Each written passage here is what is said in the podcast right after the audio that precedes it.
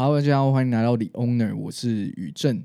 我是 Brian，OK，那今天呐、我觉得我们都算是我跟 Brian 都算是历劫归来了啦。对对对对，因为上礼拜在这个台北当代也算是忙忙的非常非常，对我们两个人活动都蛮多的，对对对对对，真的非常累。那今天刚好这个 Brian 又从台中上来啊，哇，驱车上来塞了很久的时间，还下大雨，也算是辛苦了辛苦了。所以今天呢，我们就预计尽量讲快一点啊，是让 Brian 赶快好去好好的回去休息一下。是好了，那我们今天第一个主题是想要讲到在上个礼拜刚拍出来的一件作品，就是 Philips 傅艺师这一件拍卖。那之前我们啊、我跟 Brian 都有去那个路易莎香山咖啡店去看预展嘛。那那一件作品 Basquiat 真的是非常宏伟，我记得我们第一集也有简单介绍过一下，对不对？对，没错，对，那最后他在上礼拜所拍出的金额大约是台币二十五点五亿这个天价的金额啦。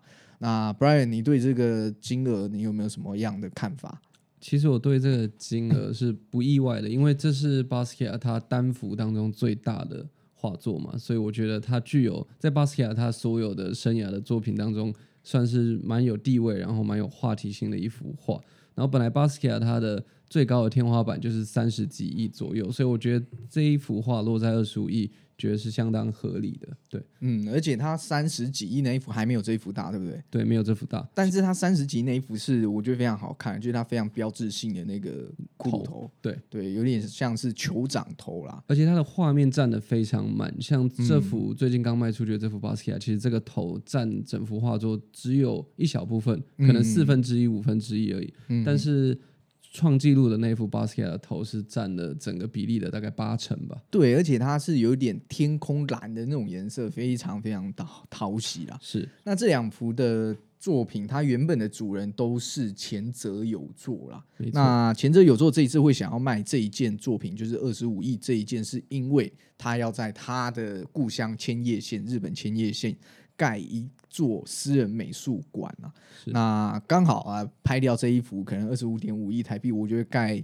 你这个买地加上盖一栋私人美术馆，应该应该是绰绰有余哦。对，应该可能还有找。对，应该还有找啦。对，我想说他的这个投资真的是，我觉得啊，以前这有做他的眼投投资眼光算是非常厉害。那我不知道大家对前者有做有没有一一点熟悉？老实说，他原本是在做这个日本他的一些电商平台的嘛。是那你要说他是多厉害的企业家，或是多知名的企业家，他的总资产有多大？那么世界前几大首富其实也没有。对，但是呢，他靠着他收藏这些艺术品，我觉得就打开他的这个声量。那，这个声量也让他收藏了许多我觉得还不错的艺术品，然后也让他赚了不少钱。我自己觉得他跟马斯克是有点像同类型的人，对不对？对他们算是就是都比较不是走在正常的道路上，都比较创新啊，然后比较有自己的想法这样。对，因为正常来说，这种大厂家或者是大的企业家、有事业体的人，嗯，以亚洲人来说，可能都相对低调一点，尤其日本嘛。对但，但是前者有做什么做？你如果你说马斯克，他在欧美国家可能还好，但是以前者有做，他在日本，我觉得相对拘谨的国家，民风也比较，嗯，没有像呃欧美国家那么 opening 的情况下，他还愿意这样去分享自己买的这些作品。是然后也愿意为这些作品背书，我觉得是蛮屌的一件事情啊。对，对，好啦，那这一件作品，呃，我觉得大概就简单讲到是这里，因为他之前介绍过了。那我还是简单介绍一下他的那个啊详细资讯好了。这件作品是 j o h n m i c h e l l b a s k i 啊他一九八二年的创作，然后尺幅非常大，是两百三十八点七乘上五百点四公分。那当时呃的原本估价是大约是呃这多少啊七千万美金成交，那最后落锤的价格是八千五百万美金啦。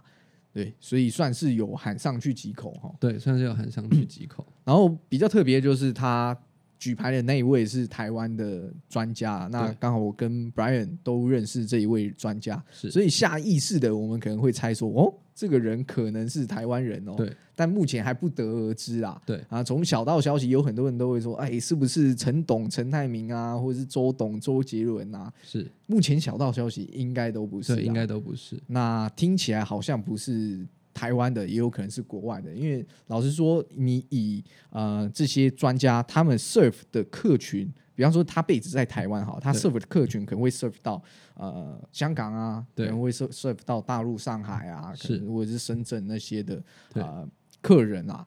所以呃，我觉得大家也不要随便猜测，反正就是到时候如果这一件作品它有跑出来的话，可能我们应该就会知道这个人到底是谁了。啊。只是刚好举牌这种这种价格是由台湾的专家，base 在台湾的专家去举牌，我们都会特别特别的好奇。而且这次这个价格也创了富医师拍卖的记录，对单笔的记录。非常非常开心，也为我们这位举牌的这个呃傅医师的专家美玲姐非常开心啊。那她之前我也在那个呃意识的我这个频道有采访过她，我蛮蛮开心呃，她可以创下这个记录。嗯，那呃好，我们下一个那个主题。应该说，下一个新闻我们想要来讨论的，就是在上个礼拜五月二十号的时候，在纽约的呃苏富比拍卖拍出了一个呃拍卖史上最贵的汽车，应该也是目前史上最贵的汽车哈。对，没错。对对对，那这一件呃汽车不是作品啊，我差点讲成是作品，因为我们都在讲艺术。对这一件这一件汽呃这一台车啦，它是 Mercedes-Benz 的三百 SLR 的原型车，那它最后拍出的金额是大约是呃一点三五亿欧元，然后。以台币换算的话，差不多是四十二点三亿台币，非常非常可怕。比刚刚的巴斯克还贵。对比刚刚的巴斯克亚还贵啊！啊重点是它还是车子哦。是嗯 Brian，你对车子有什么研究吗？可以帮我们简单科普一下这个车子。我对车子稍微有一点了解。那这台车的、车的型号叫 SLR。那其实如果大家都熟悉近代的 SLR，就是宾士跟迈拉伦这个品牌，他们做了一个联名。那个大概是在两千年出头的时候，甚至是一九九九年的时候所出的一台车子。那当时那个车子也是有限量的。那他们做的车呢，就是。把迈拉伦的引擎放到了宾士的车上面，然后做了一个 OE 的设计。那么这一次创下纪录的这台 SLR 三百的原型车，其实就是那台车的前身，可以算是那台车的爷爷或者它的曾祖父的一个感觉。那由于它是原型车，所以它的数量是非常少的，因为。比如说只有两台嘛，对，对对，只有两台。嗯因为看到这台车的外形，大家可能会联想到 S L 五十五，那也是一台欧 E 的车子，但是这台车相对的要稀有非常多。然后它所搭载的引擎是之前宾士用在 F one 的赛车上所用的引擎，所以它在当时以当时的马力啊，还有当时可以到达的极速，我记得它马力是三百，然后极速可以到两百九十几公里，以当时的那个。一九五五年的一九五五年的那种程度啊，还有技术都算是非常高的、非常快的一台车子，这样子。嗯，然后这一台车子 Mercedes 它也是终于打败了这个法拉利啦，是因为它前面的呃两档拍卖，应该说最贵的车子都是由法拉利的二五零 GTO 所创下的记录嘛。那它的法拉利它创下的记录大概是二零一四跟二零一八，那分别目前的二三名都是他们。那现在第一名被他们打破了，就被被 Mercedes 把打破了，就是目前四十二点二亿的金额而且还超过蛮多的。对现在看第二名的记录是四千八百万美金。美金，对对对对对所以差不多二十亿以内了。对对对对对，差非常非常多啊。那像这种，呃，我觉得它数量非常稀少，然后非常有代表性的车子，其实也可以堪称是艺术品等是级了啊。对那拍到这个金额，我觉得蛮对得起 Mercedes 的，因为这也算是 Mercedes 它应该也算最厉害的车子之一了哈。对，就是有一点像是你买了它的历史的一部分。对，就就比方说啊、呃以前一个我们刚刚讲那个 Michel Basquiat，就有点像是你去买 Michel Basquiat 它最贵最好的一幅画作。对，那可能你买这台车，可能就是你买到呃，可能达文西的蒙娜丽莎 之类的，对的感觉啊。那现在问题就来了，宇正，我问你哦，嗯如果是枪击玛丽莲跟这台 S L R 三百，你会选择哪一个？因为它们价格接近了嘛。我一定是选枪击玛丽莲嘛，因为毕竟它还多了将近十个亿啦。好对对对，接近是接近，但是加还还是多了是多了10十个亿啊。然后再就是说，我觉我个人觉得啦，就是呃，我我虽然也喜欢车子，那呃，如果有好车开，我当然也喜欢，但是对我来说，车子它都还算是代步工具啦。老实说，我也这样觉得。对，如果你要把它摆在车库，在那边欣赏啊，跟收藏，嗯，不是不行，但我觉得那不是我的 style。对，对而且也对车子来说也蛮可惜的。对，它不能开，我因为对我来说，车子就是要开嘛。那对，不管是老的还是新的，或者是帅的，或者是古董的，是我觉得就是你要把它整理好，对开出去，然后就是让别人有回头的那种感觉。因为对你开这种豪车就是这样啦，但是如果开四十几亿的车子在路上，真的是压力会很大。压力非常非常大。对，那像那个 Brian，你之前是不是有开过？他对跟那个麦当劳麦当劳合作合合作那一台，对，那时候我有试驾过的经验，然后那台车我觉得整体，因为它的引擎跟这次拍出记录的引擎是完全不同的，然后嗯年年代也差了将近五十年，所以那个操纵体验是没办法做比较的。但就是宾士呢，他们在做他们的超级跑车的时候，都会把他们的车头做的比较长，然后让驾驶座是坐在中间偏后面，然后引擎是放在中间偏前面的位置。这样其实，在高速驾驶的时候，那个配重上开起来的感觉跟操纵的效果是跟其他中置引擎或是前置引擎或后置引擎是不太一样的。这个只要开过 Mercedes 超跑的，不管是后来出的 SLR 啊、SLS 等等的，就会感受得到，那是一个蛮有趣的一个体验。这样子，嗯，对，了解了解。好啦，那这就是今天分享的这一台车子，因为我们频道应该好像是第一次分享车子啊。那呃，因为老实说，对于车子，它好像不太算是一个投资产品哦。对，除非是真的很限量的车子，或是很有历史意义，像这样只有两台的原型车，不然一般车子都是叠价的。你你有买过这种属于投资类型的车子吗？嗯、我自己是没有买过，因为我也买不下手。是是，通常投资类型的车子一定都在，我觉得依照现在二零二二年的这种金钱的这个感觉的话，至少都要在三千万以上到四千万以上，你才有办法买到一个很稳当可以投资的车子。台币对，台币。啊，不然，一般我觉得，你说在一千多万买个限量的跑车，你可能在短期一年内或许会有一些增值的空间，因为大家想要这台车。是但是过了五年之后，一定都是叠价的，因为新的限量车出来的时候，旧的就不够看了，因为马力上啊、或引擎上的数据都会输。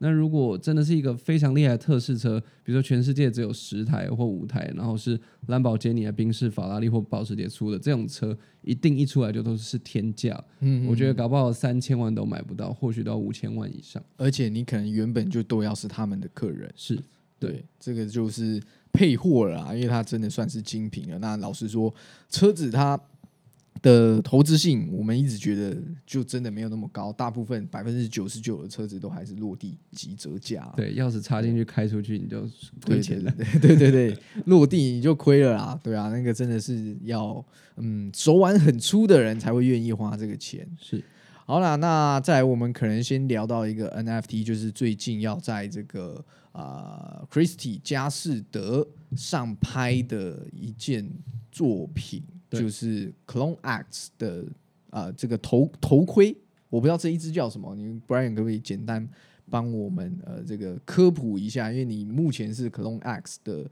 持有者嘛，对，这一嗯支呢，它就是有这个 samurai，就是武士。日日本他们武士的这个头盔，那这个头盔其实是非常限量的，在它两万只当中，只有两只的 Clone X 有这个头盔，那刚好是一个是黑人，一个是白人。那很有趣的是，他们两个的拥有者都是同一个人。嗯那这次这位拥有者呢，他把他的这个黑人的武士拿出来做一个拍卖，这样子。是是是是，就是在 crypto 界是不是有这种呃一个很奇怪、特殊的呃种族歧视，是就是好像通常要卖都会先卖黑人。为主。你像 Me Beat 啊，或者是 Clone X，大家好像都还是希望可以拿到白人的头。头对，对对对对，当然这是一个不好的风气了，啊希望可以改正好这样子。对，未来应该是会有一波 Crypto 的 BLM 风潮。对对对对对对，那这一个这一只黑色的，刚好它是有一个成交记录，是现在的拥有者是以九十块以太币买下它的，是差不多在四个月以前。那么现在的估价呢是六十四万美金到八十万美金，对，八十九万，将近九万美金九十万美金啊。是。嗯，所以说，如果有成功卖出去，是赚蛮多以太的。对对对对对对对，你你觉得它卖得掉吗？我个人觉得，像这样这么重要的拍品，其实这样子的拍品已经有一点可以对标到厉害的赵无极或是厉害的嗯 Basquiat 了，因为毕竟这就是 Clone X 最厉害的其中一支，所以我觉得应该拍卖会是有找人去保底了啦。嗯，所以我觉得不太会出现流标的状况，因为那样真的是不太好看。对，因为我相信他们 Clone X 的项目方也蛮关注这件事情的。当然，我不知道这是不是 Clone X 他第一次上拍对，这是他们第一次上三大拍卖会。哦，是哦，对，那一定会让他拍出去啊。是 Clone X 他们项目方 Nike 他们自己要把它买下来，我觉得都是很有可能对，都是很有可能的。事情。那那你会会不会觉得很奇怪、很吊诡的，就是为什么这一位位这一位厂家他要把它丢到 Christie，而不是而不是直接放在 OpenSea 上面卖？哦，我觉得呢，他应该是想要拿回法币啊，对，很有可能、很哦，有可能。对对对。对，就我们就坦开来讲啊，就是用这个避税的角度来说的话，对，那其实你原本在 OpenSea 上面买，然后买完它付你以太币嘛，对不对？那你以太币你要再转回去美金，那美金你要再呃，应该说转回去 USDT 或者是 USDC，再转回去到 U U 就是美金的。是。其实中间这些就会很快的被找到抽税的是抽税的这个该怎么说蛛丝马迹了嘛？，没错，那如果你是透过拍卖品的话，哎，你你你跟那个拍卖行说我要收法币的话，我，嗯那拍卖行也只能给你法币嘛？是对啊，那呃，可能但是拍卖行也有可能跟那个呃买家卖卖家收 crypto 也是有可能的事情啊。对，但是很难讲，因为目前 crypto 跌成这样，我觉得他收 crypto 也不值得啊。是。然后还有我看到，我觉得因为这次 Clone X 第一次上牌，包括 RTFKT 他们官方的 Twitter 都一直转发这个消息，还有佳士得也是，嗯所以我认为卖家把这一只放到这里，其实可能可以卖的比在 OpenSea 还高。我觉得一定会啊，对，因为万众瞩目嘛。而且我觉得他很聪明的，就是他刻意把它丢到 Christie 嘛，就是全世界最大的拍卖公司之一了。对，那呃，如果你都在 OpenSea 的话，可能就是你的 base 就只在在 crypto 界里面，你没有办法出圈。对。我甚至觉得他可能都有可能跟这个 RTFKT 或者是 Nike 谈好说，哦，我把我这一只丢到 Christie 上面卖，那看能不能吸引更多圈外的呃这个艺术品收藏家是。啊、或者是 Christie 他们的客人加入进来到这个 Clone X 的行列，或者是至少也可以认识到 Clone X 这个东西是什么啦。对，而且他手上还有另外一只戴这个武士头盔的嘛，嗯然后那一只依照那个拍卖记录看起来它是 mint 到的，嗯所以就是用原价买到的那只。那他这一只如果把它炒得很高，就表示他手上那一只完全可以对标那个价格。是是是是是，这个真的是非常恐怖的一个价格啊！那是我我我相信 Brian 也很想他创出天价。当然，对，现在 Clone X 的地板多少？跌还14十四。哦，跟上次讲的时候有涨了一点点，涨了一点点就对，但都是在那一两块跑来跑去。啊，那那也是比较啊，现在整个熊市情况下，大家都还是蛮对，其实我觉得得就算他创了很高的记录，也不会影响到太多地板，因为毕竟这种很高价的跟地板是不太一样的族群在收藏嗯，对。那你怎么看 Clone X 最近的走势哦。方向跟我我觉得最近，嗯，他们感觉没有什么太大的动静，但是一直有人在说，今年 Clone X 的下半身一定会出来，嗯而且下半身呢还会用不同的方式去做好。不同的方式的意思是指下半身，比如说会有裤子，会有鞋子，会有配件，所以也会有稀有度，所以也会以盲盒的方式去先发售，然后发售之后让大家可以做交易啊，然后也一样可以选择要不要开。那开出来之后可以跟你的上半身做一个结合，所以说下半身有下半身的稀有度，上半身有上半身的稀有度，所以就会有稀有度的新玩法。啊，它的生态越来越完整的啦。对对，它等于是上半身捞你一笔，下半身可能也会捞你一笔哦。对，我觉得光是那个手续费，因为大家要凑一个完美的上下半身，他们就可以赚很多钱。对啊，对光光那个他，诶，他他们手续费是抽十趴嘛？我记得没没好像没有那么高，好像没七趴。哦，七趴哦，对啊，那算还算合理啊。可是两万只是非常非常多的，是啊，对啊，如果两万只都有下半身的话，哇，又圈了一波啊，对，真的又圈了一波。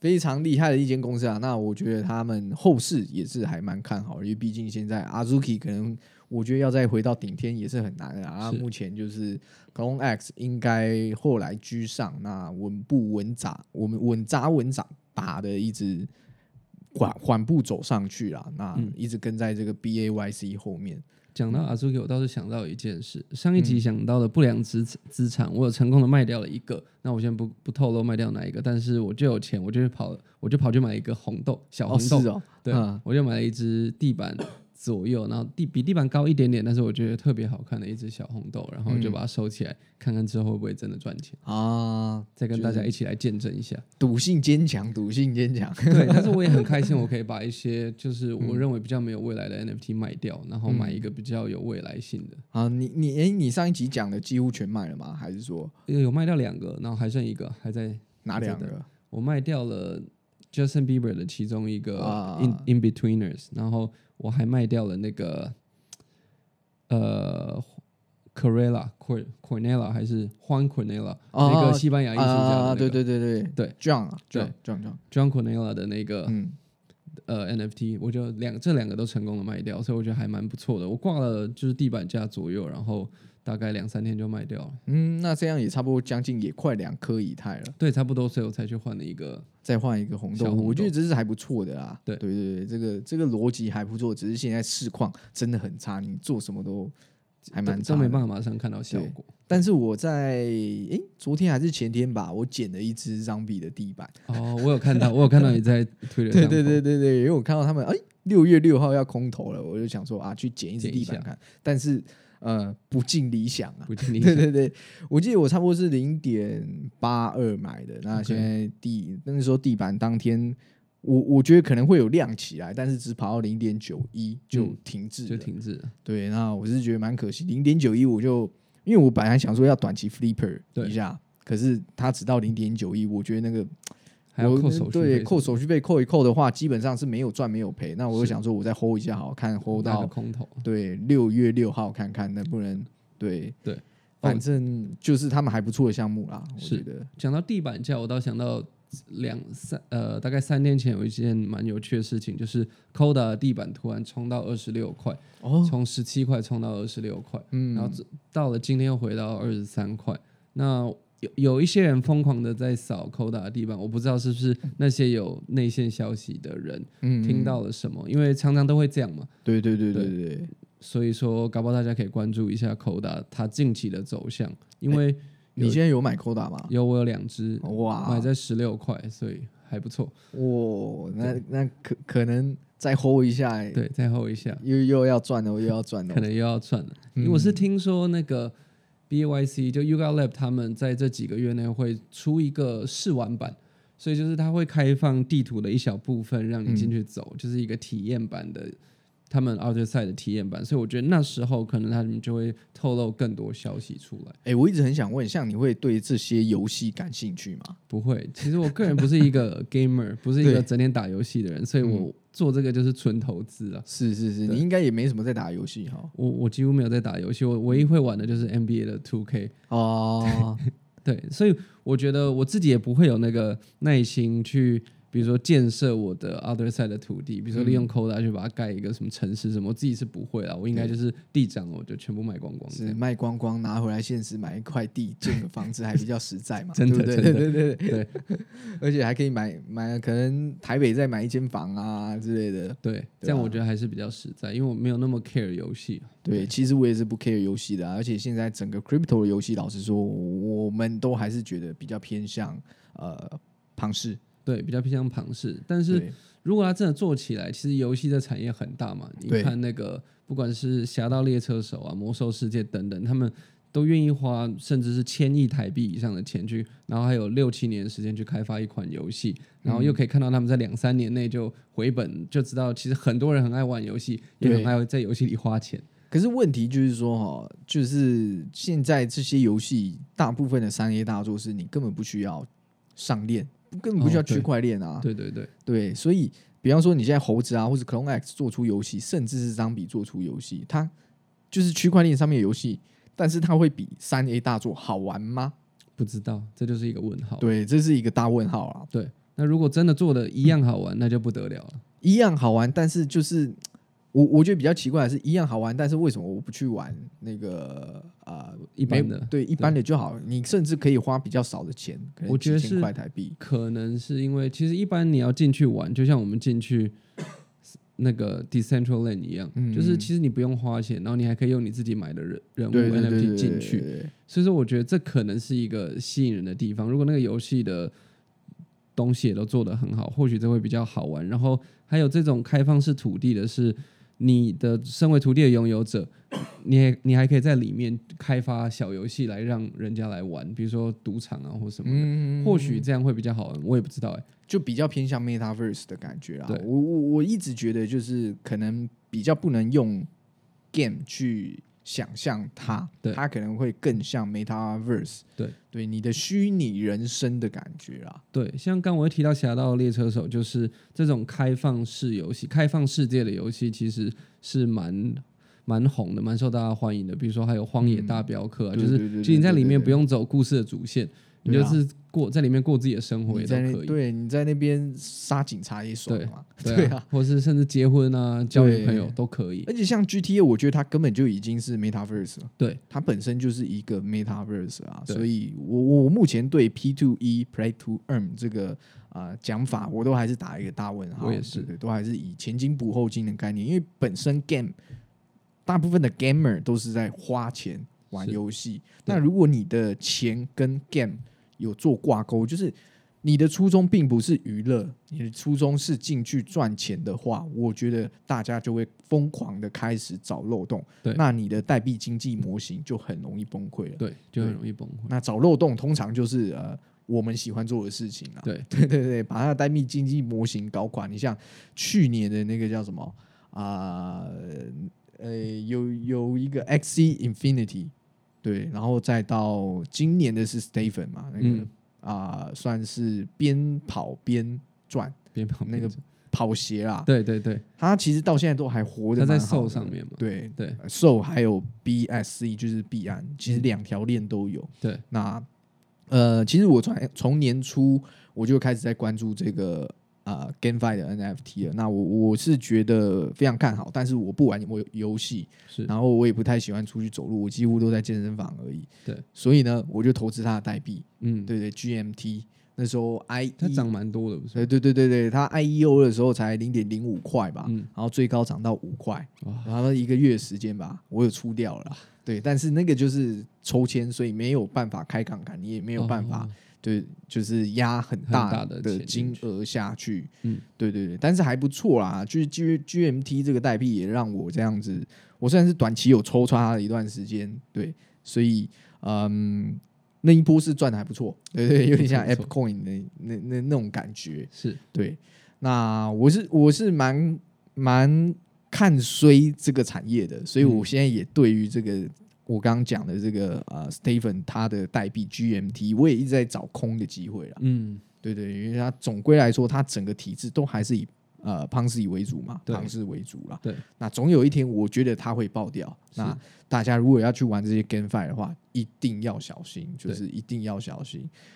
好啦，反正就是我跟这个 Brian 基本上都看得非常非常开，我们也知道我们在自己在做什么，那我们也不是在推荐大家一定要去做这件事情。没错。好，那最后来讲到哦，就是我跟 Brian 刚刚呃，应该是说上礼拜的时候，我们连续应该我是连续四天啊，你去几天？我去了两天。哦，那那还好。那还好对对对，我连续四天去的那个台北当代，真的非常非常累，因为刚好有人情债要还，帮忙帮忙他们一下。那我其实觉得也蛮开心的啊、因为我我我我其实跟我跟 Brian 两个都很像，我们都还蛮宅的，不太喜欢出门，对，也不太喜欢社交。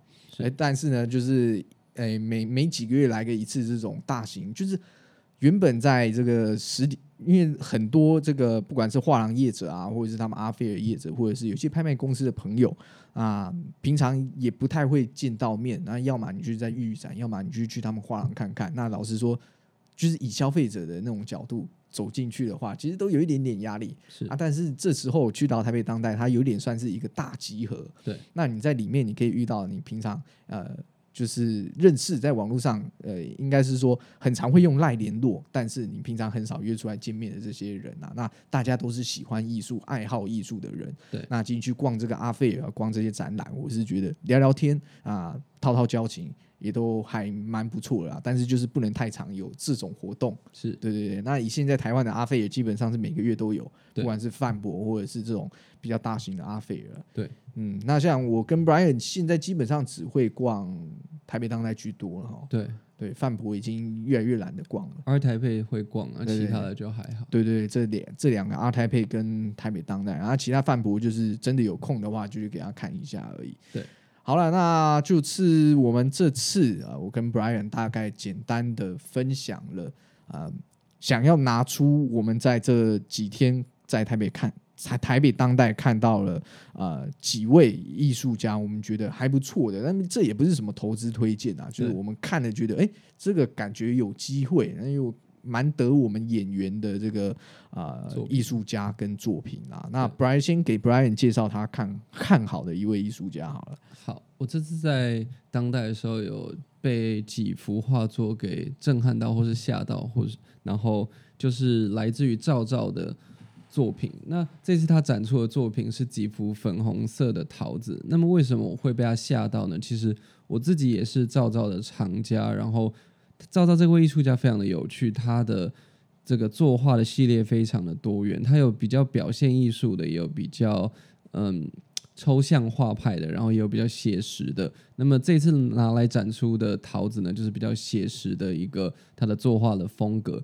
那他在这个桃子上面的勾勒非常的细致，其实他这个写实的系列就可以展现出他的作画功底其实是非常深的。赵赵是一位中国的当代艺术家，那么其实很多中国当代艺术家他的成长，他的艺术成长背景都非常的雄厚，因为很多都是科班出身的，像赵照本身也是从北京艺术学院毕业而来的，所以其实他原本具备的一些艺术的基本功跟素养，都是有经过非常完整的一套训练，所以他的画工绝对不会差，不像可能有一些比较天才式的艺术家，有的是自己。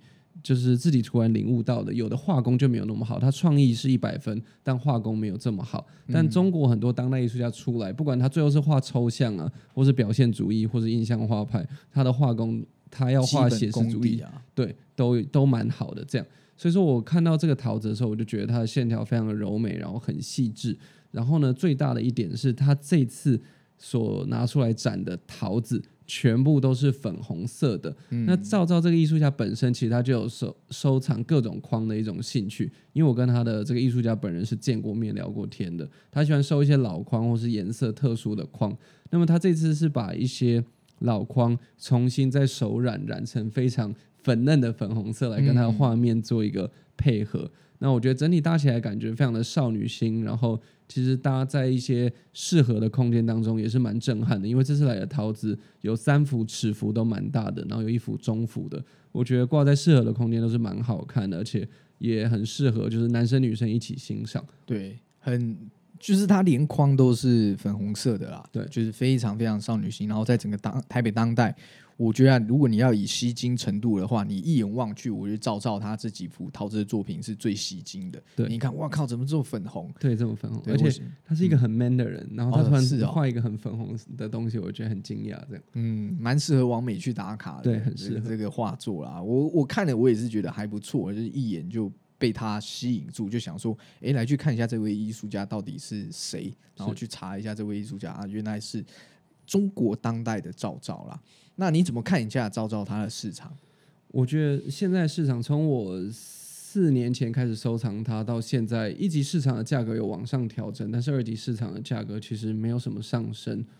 然后它上拍的机会其实也不多，但是我个人并不急，因为他现在年纪四十几岁，就我所知道，他在中国当代的这个辈分当中，他算是最杰出的一位艺术家。然后我本来收藏他，我收藏他的第一幅画作叫做《星空》，如果大家对这个系列有兴趣的话，你只要在 Google 上打“照照星空”就可以看到这呃这个系列的画作。那当时其实我就是被这个吸引，但是我去逛台湾的第一次当代艺博展的时候，我就这样走过去，然后我就默默的走回来，然后我就再看了一下那挖幅画。苦，一下，对，挖苦一下，然后就觉得这幅画我非常的喜欢，然后一买回家。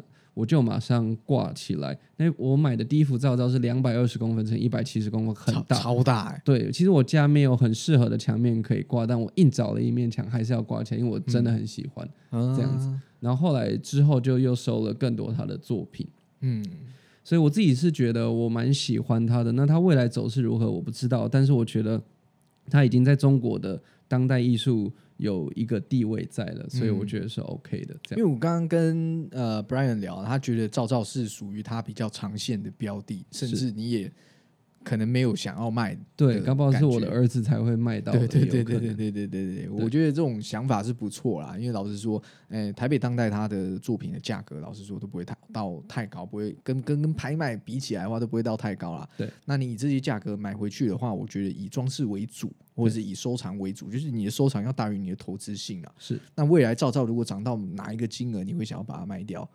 嗯，照照我的总投资，如果他一幅画可以等于我的总投资金额，每幅加起来总投资金额，我就选择卖掉一幅，这样就等于我其他的都是免费的。啊，对，我觉得这还蛮好的。对，比如说我手上有六幅嘛，那如果有到时候成了六倍，嗯，那我就卖掉一幅，其他全部都留着。嗯，这是蛮好，就是嗯，你等于是收藏家，但是你没有花到钱的收藏家蛮酷的。是对，好了，那我再讲到我当天啊、那几天在这个台北当代，我看到一位艺术家叫平子雄一啊，他是日本人，那一样是日本当代的艺术家。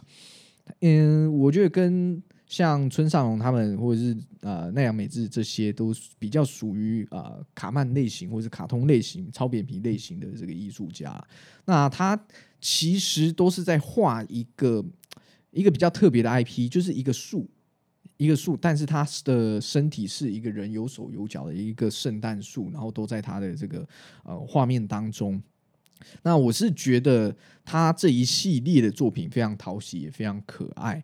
那最主要就是它是一日艺术所代理的啊。那一日艺术它这一间画廊是其实台湾在台湾算非常年轻的一间画廊。那他们本身经营的这个事业其实跟艺术。嗯，关联性不大。你像什么伊圣斯那些的，其实就是他们本来的企业了。那他们，我觉得他们应该不是靠艺术这一方面在赚钱的一间企业，所以他们在挑作品的时候，你每次去一日艺术看，或是看他们的一些线上展览的时候，你会觉得，嗯，他们的东西跟市场好像没什么关系，然后都有自己的一套的审美观念跟美感在那边呃布展。所以我觉得他们的格调是有的啊。那他们这一次挑到这个平子雄一，是我非常惊讶，对他们竟然可以挑到一一件一位艺术家二级市场目前有市场的这个一位艺术家、哦，就代表哎、诶其实一日艺术这一间新的画廊有成长了，对，有开始关注到，就是他们他们的选品，他们选的艺术家代理艺术家有踏入到这个二级市场了。那我觉得这对一间画廊是还不错的事情。然后我当天去问，其实我那当下是有买，因为我觉得它价格并不贵。那我其实是想买素描啊，素描大概个十百千万，呃，可能五位数而已吧，五位数六位数。那呃，优化可能要六位数啦，比较大。那素描可能五位数而已，所以我就去问了，大概要多少钱？可是他们回我说，哎，可能是要你他们原本的客人才有办法去那个购买啦。这就有一点意思，就是有一点要配货的感觉了。这个，嗯，老实说，这样对呃一般的藏家或者是新进的藏家，可能没有那么友善啊。但是你必须还是要从这个画廊的角度做考量，毕竟。他们这位艺术家真的就是，呃，现在刚起步有市场，很害怕遇到 flipper，对。对，尤其像我这种有 flipper 经验的人，对对，我很容易去打坏他们市场啊，对，因为你一位艺术家哦，如果他是好的艺术家，窜的太快的话，你很快就会被 flipper 把市场玩坏了。就是我现在跟他们买买便宜，我马上再拿去拍卖卖，我一定有我的管道可以塞进去拍卖嘛，对，那塞进去拍卖，有时候他们可能就是。嗯，他们甚至都还需要自己去把这件作品买回来，对，去护盘，对，去护盘，所以对他们来说是很麻烦的事情。那这时候他们就会挑选客人，挑选客人，他们也会希望身家调查，当然也不一定很硬性、很强求的是你一定要跟他们买东西，或是一定要配货，而是说我要确定你这一位藏家是你真的喜欢瓶子熊一，然后你并不是真正的 flipper，你可能是你可能会卖。但是你应该是三五年过后，你才拿出去拍场上面卖。对，那这样一位艺术家他缓步上升的市场才是相对健康的啊。对对，但是我是觉得他们其实都拿出来展了，应该。还是要卖，但就请客人签个三五年的那种。对对对对，因为老实说啦，就是我跟 Brian，嗯，你是不是也不太喜欢配货的感觉，对不对？对，不太喜欢配货感觉。而且我觉得像艺博展这种，你都拿出来展，然后也准备要卖的，应该就是要卖给现场来的客人。不知道啦，就是呃，当然就是我们在节目讲，然后我们两个都不算是 sales 啦，我们也不算是画廊方，所以我们讲的比较直白一点。那当然，我也相信说听我们节目也有可能你是做艺术的 sales。那我们有友情的建议，这个私心的建议，就是在跟呃客人谈或者在跟厂家谈的时候，尽量不要说这种话。你可以再讲的委婉一点，再想的委婉一点。对，因为直接讲说你不是我们的客人，就是不能不能买，或者是。